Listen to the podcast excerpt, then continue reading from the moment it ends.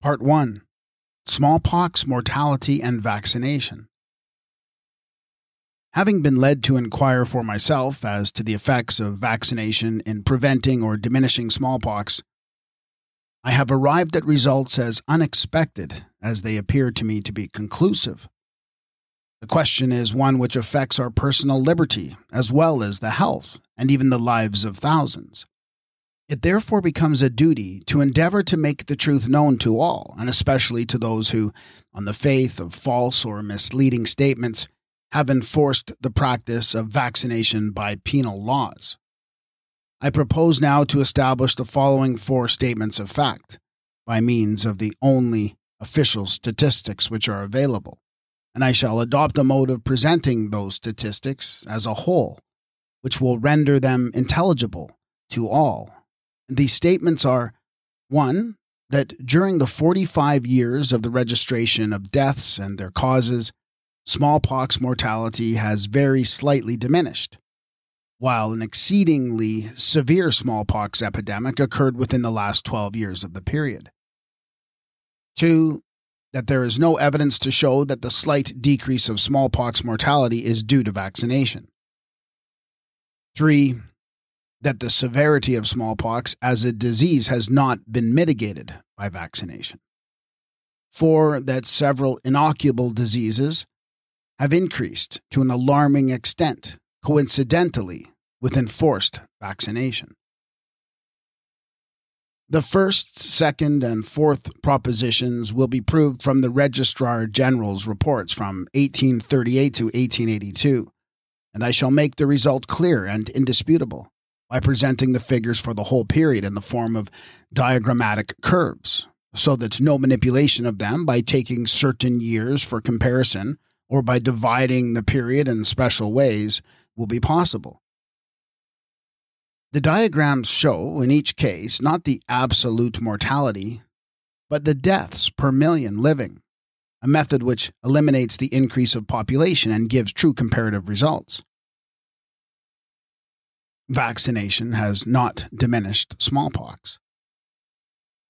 Diagram 1 exhibits the deaths from smallpox in London for every year from 1838 to 1882, while an upper line exhibits the deaths from other principal zymotic diseases given in the Registrar General's annual summary for 1882, except cholera, which is only an occasional epidemic, namely scarlet fever and diphtheria, measles, whooping cough, typhoid and other fevers, and diarrhea. A dotted line between these shows the mortality from fevers of the typhoid class. The first thing clearly apparent in this diagram is the very small diminution of smallpox corresponding with the epochs of penal and compulsory vaccination, while the epidemic of 1871 was the most destructive in the whole period. The average diminution of smallpox mortality from the first and second half of the period is 57 deaths per million per annum. Looking now at the upper curve, we see that the mortality from the chief zymotic diseases has also decreased, more especially during the last 35 years. But the decrease of these diseases is not proportionally so great, owing to the fact that deaths from diarrhea have considerably increased in the latter half of this period. On the other hand, typhus and typhoid fevers have diminished to a much greater extent than smallpox, as shown by the dotted line on the diagram. The reduced mortality from this cause along being 382 per million, or more than six times as much as that from smallpox. Everyone will admit that this remarkable decrease of typhus, etc., is due to more efficient sanitation, greater personal attention to the laws of health, and probably also to more rational methods of treatment. But all these causes of amelioration have certainly had their effect on smallpox. And as the mortality from that disease has not equally diminished, there's probably some counteracting cause at work.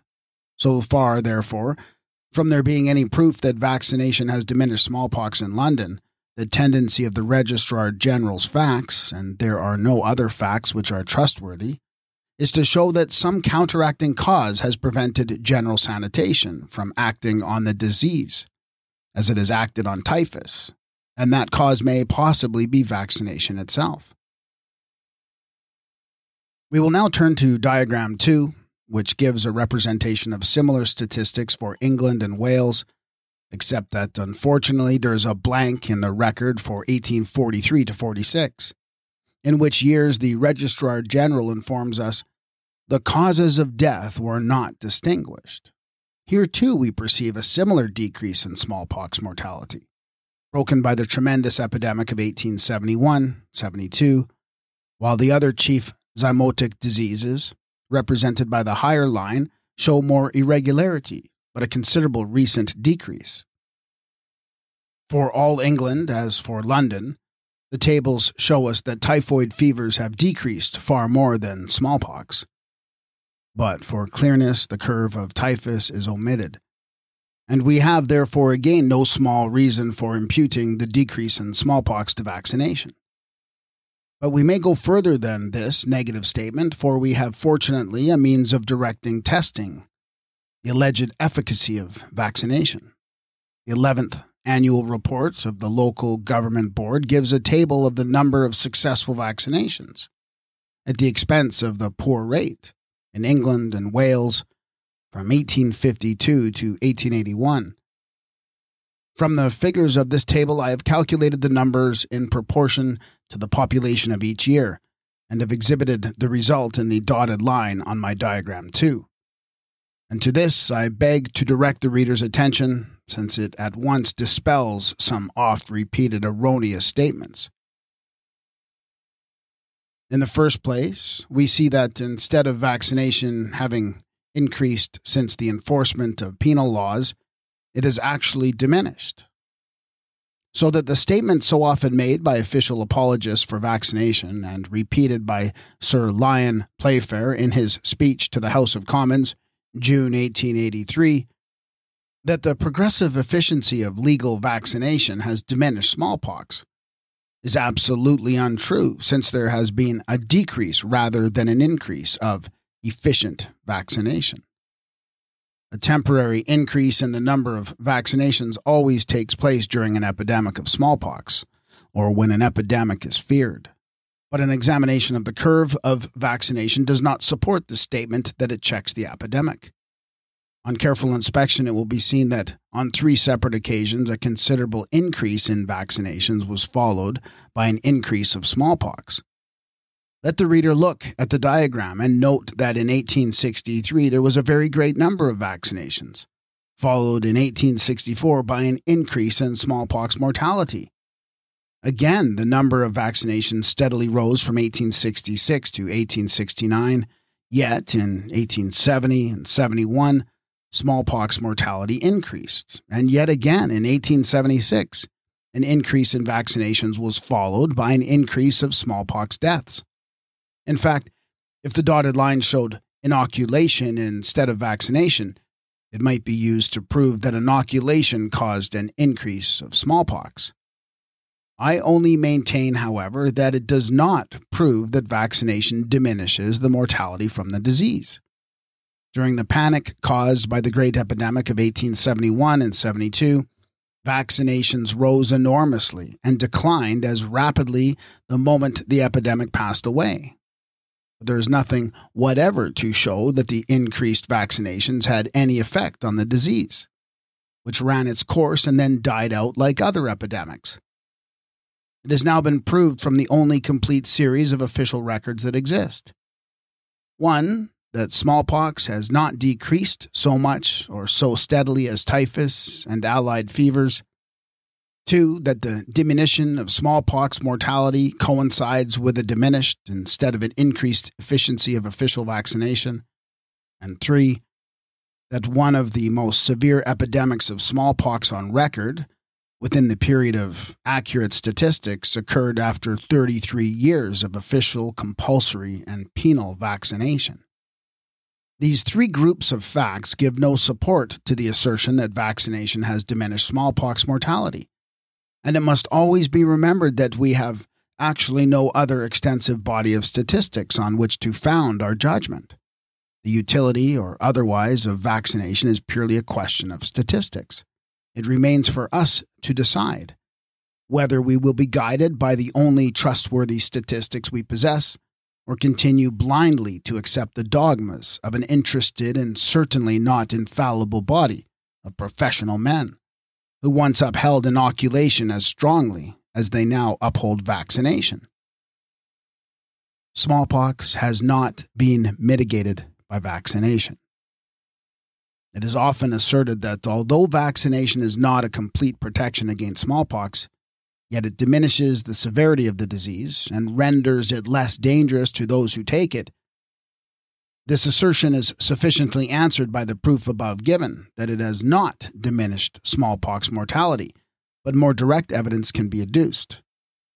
The best available records show that the proportion of deaths to smallpox cases is the same now, although a large majority of the population are vaccinated as it was a century ago before vaccination was discovered. Dr. Jurin in 1723, the London Smallpox Hospital reports, 1746 to 63, Dr. Lambert, 1763, and Rees, Cyclopedia, 1779, give numbers varying from 16.5 to 25.3 as the percentage of mortality among smallpox patients in hospitals the average of the whole thing being 18.8%. Now, for the epoch of vaccination, Mr. Marson, 1836 to 51, and the reports of London, Homerton, Deptford, Fulham, and Dublin smallpox hospitals between 1870 and 1880 give numbers varying from 14.26 to 21.7 as the deaths percent smallpox patients, the average being 18.5. And this be it remembered under the improved treatment and hygiene of the 19th as compared with the 18th century. These figures not only demonstrate the falsehood of the oft repeated assertion that vaccination mitigates smallpox, but they go far to prove the very opposite that the disease has been rendered more intractable by it. Or how can we account for the mortality among smallpox patients being almost exactly the same now as a century ago? Notwithstanding the great advance of medical science and the improvements in hospitals and hospital treatment. Smallpox in the Army and Navy. Here we have a crucial test of the efficacy or uselessness of vaccination. Our soldiers and sailors are vaccinated and revaccinated in accordance with the most stringent official regulations. They are exceptionally strong and healthy men in the prime of life. And if vaccination is of any use, smallpox should be almost unknown among them, and no soldier or sailor should ever die of it. They are, in fact, often spoken of as a perfectly protected population. Now let us see what are the facts. A return has been issued to the House of Commons. Smallpox, Army and Navy, dated August 1884. Given the mean strength, the number of deaths from smallpox, and the ratio per thousand in each service for the 23 years 1860 to 82. An examination of this return shows us that there has not been a single year without two or more deaths in the Army only two years without deaths in the Navy. Comparing the return on vaccination mortality, number 433, issued by the House of Commons in 1877, we find that in the 23 years, 1850 to 72, the latest there given, there were many years in which no adult smallpox deaths were recorded for a number of large towns of from 100,000 to 270,000 inhabitants. Liverpool had none in three of the years, Birmingham and Sunderland in seven, Bradford and Sheffield in eight, Halifax in nine, Dudley in ten, while Blackburn and Wolverhampton were each totally without adult smallpox mortality for 11 out of the 23 years. It is true that the cases are not strictly comparable because for these towns we have only deaths of persons aged 20 and upwards, given separately, whereas the ages of the Army and Navy range chiefly from about 17 to 45. But considering the extremely unsanitary state of many of these towns and their great preponderance and freedom from smallpox, there is clearly no room left for the alleged effect of revaccination in securing to our soldiers and sailors immunity from the disease. But let us now look at the averages for the whole series of years as affording the best and only reliable test. On working these out carefully, I find the mean smallpox mortality for the 23 years to be in the Army 82.96, which we may call 83 per million, and in the Navy 157 per million. Unfortunately, no material exists for an exact comparison of these rates with those of the civil population, but with much labor, I have made the best comparison I can arrive at. From the Census General Report 1881 and the reports of the Registrar General for the same 23 years, as are included in the Army and Navy return, I've been able to ascertain the smallpox mortality of males in England and Wales between the years 15 and 55, taken as best representing those of the two services, and the result is a mean smallpox death rate of 176 per million. It will be observed that this is but little more than the Navy mortality, although more than double that of the Army, and the question arises to what is the difference due? And first, why is the smallpox mortality in the Navy nearly double that of the Army? The regulations as to revaccination are the same in both, and are in both rigidly enforced, and the men are pretty equal in stamina and general health. The cause must therefore be in the different conditions of life of the two services. And it seems to me a probable supposition that the difference arises chiefly from the less efficient ventilation and isolation which are possible on board ship as compared with Army hospitals. The general mortality of the Navy from disease appears from the Registrar General's Report, 1882, tables 59 and 65, to be considerably less than that of the Army so that the greater mortality from smallpox must be due to some special conditions. But whatever these are, the conditions of the civil population are certainly much worse. Two thirds of the families inhabiting Glasgow live in houses of one or two rooms only, and many other towns, including London, are probably not much better. Under such conditions, and with low vitality induced by insufficient food, overwork and bad air, we should expect the smallpox mortality of our civil population to be very much greater than that of the picked class of sailors who enjoy ample food, fresh air, and medical attendance.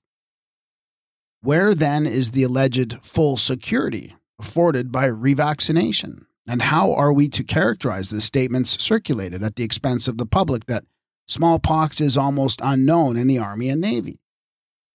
If we are to draw a legitimate conclusion from the facts, it is that the revaccination to which our soldiers and sailors are subjected renders smallpox more fatal when it attacks them. For thus only can we explain the large mortality among picked, healthy men under constant medical supervision and living under far better sanitary conditions than the mass of the civil population. One other mode of comparison can be made showing that even the Army smallpox death rate is but little better than that of some large towns during the same period. The rate per million for the adult population between ages of 15 and 55 on an average of the years 1860 to 82 for five very large towns was as follows. Manchester, population 340,211 in 1882, 131 per million. Leeds, population 315,998, 119 per million. Brighton, population 109,595, 114 per million. Bradford, 200,158, 104 per million. And Oldham, 115 572, 89 per million. Of course, there are many other towns which have a much higher mortality, but very few are much worse than the Navy. The very worst large town which I can find in the reports is Newcastle on Tyne, which for the same period had an adult smallpox mortality of 349 per million. But the fact that five of our most populous towns have considerably less adult smallpox mortality than the Navy, and one of them but little more than the Army, amounts to a demonstration of the uselessness of the most complete revaccination. the general mortality of our adult population is much greater than that of the Army and Navy. From the official sources of information already quoted, I find that the average mortality of the adult male population of England, of the ages 15 to 55, for the years 1860 to 82, was about 11,300 per million. That of the Navy for the same period was 11,000 per million from all causes and only 7,150 from disease. That of the Army at home was 10,300 per million. Abroad, it was nearly double, 19,400. But this included all the deaths from casualties, exposure, etc., in the Abyssinian, Afghan, Zulu, Transvaal, and other petty wars. Thus, the superior physique of our soldiers and sailors, together with the sanitary conditions under which they live, are fully manifested in a mortality from disease much below that of the adult civil population of comparable ages. If we make the same allowance for the influence of these causes in the case of smallpox, there remains absolutely nothing for the alleged protective influence of revaccination. Surely we shall now hear no more of the revaccinated nurses and smallpox hospitals, as to whom we have no statistics but only vague and usually inaccurate assertions. When we have a great, officially recorded experiment to refer to, extending over 23 years and applied to more than 200,000 men, the results of which directly contradict every professional and official statement as to the safeguard of revaccination. Vaccination itself, a cause of disease and death. As has been now shown, vaccination is quite powerless either to prevent or to mitigate smallpox. But this is not all for there are good grounds for believing that it is itself the cause of much disease and serious mortality. It was long denied by medical men that syphilis can be communicated by vaccination, but this is now universally admitted, and no less than 478 cases of vaccine syphilis have already been recorded. But there is also good reason to believe that many other blood diseases are transmitted and increased by the same means since there has been for many years a steady increase of mortality from such diseases, which is terrible to contemplate.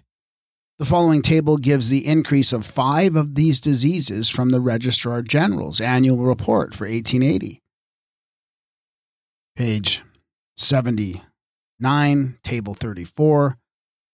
And it is very noteworthy that in the long list of maladies there tabulated, no others, except bronchitis, which often follows vaccination, though not probably transmitted by it, show any striking and continuous increase, while the great majority are either stationary or decreasing.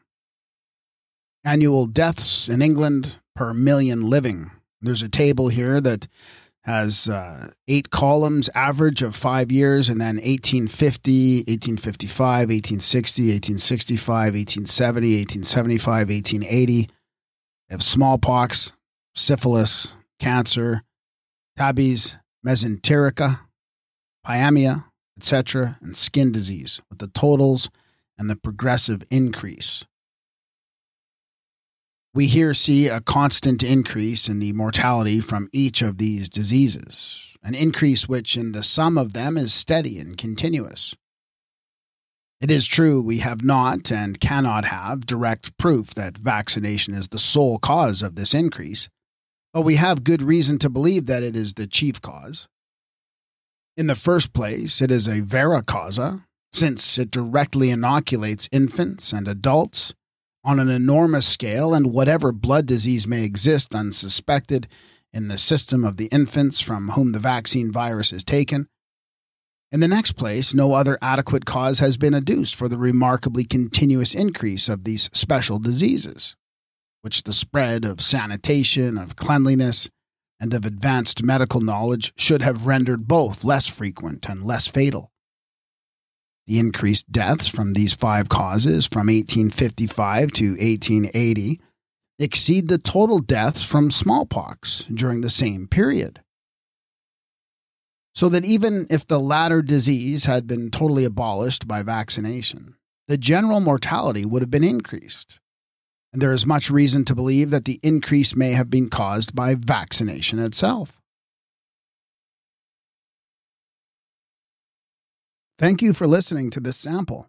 To continue listening to this book and for access to all of our other full audiobooks, please subscribe for 777 per month. Go to adultbrain.ca or follow the link in the show notes. This will be a completely separate podcast with a new RSS feed and will have all the titles from this feed as well. Thank you for your help and support in bringing rare and forgotten books to audio for the world.